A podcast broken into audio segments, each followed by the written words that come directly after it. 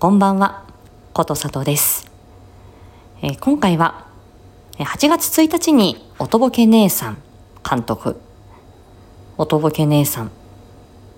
のチャンネルでオンエアされます、狐のお宿、菅原道真の試写会を終えてという、えー、回でございます。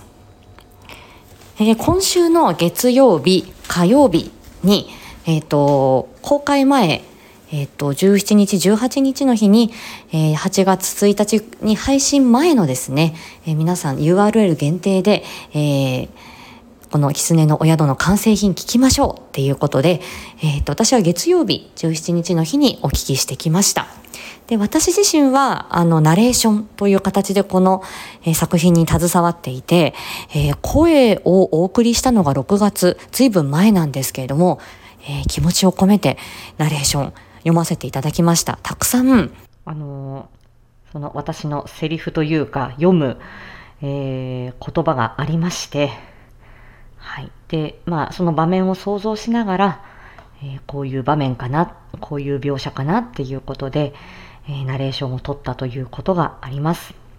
で月曜日に初めて完成品をその、えー、試食試写会？試聴会で、えー、拝聴してあのこれは本当にあのー、まあ、音ね並びにそして道真役の朗読あんちゃんのあの間違いなく代表作になるなというそういう作品でした。なので、まあ、そのストーリーテラーのような形で私はナレーションを担当しているので、その、あのー、狐のお宿の世界観を崩さずに、えー、皆さんを、その話をね、あの、こう、はい、次はこうですよっていうふうに、えー、まあ、なんて言うんでしょう。案内人として、えその場にいるっていうような、えそういう、え役割だったんですけど、改めてその作品を聞いて 割と重要な役割を仰せ使っていたんだなというふうに思いました。うん。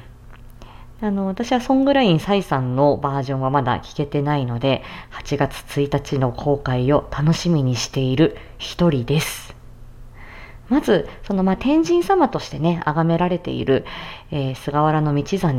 まあ、非常にね、学問に秀でた人ね、すごく賢い人。で、それで学問の神様っていうことですけれども、まあ、あの、いろいろね、ご苦労があったりした人生だった。まあ、少しそこを、あのー、まあ、軽くね、こう、復習していただくと、えー、この、また、道真公の、この狐のお宿、楽しんでいただけるのではないかなと思っております。はい。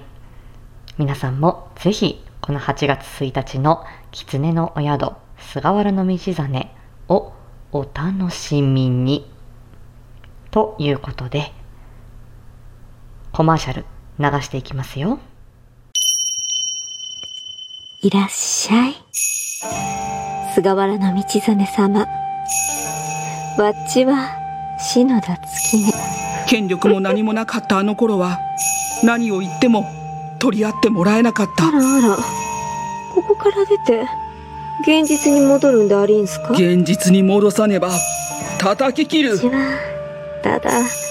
深く悩めるお方をお招きするのが趣味なだけ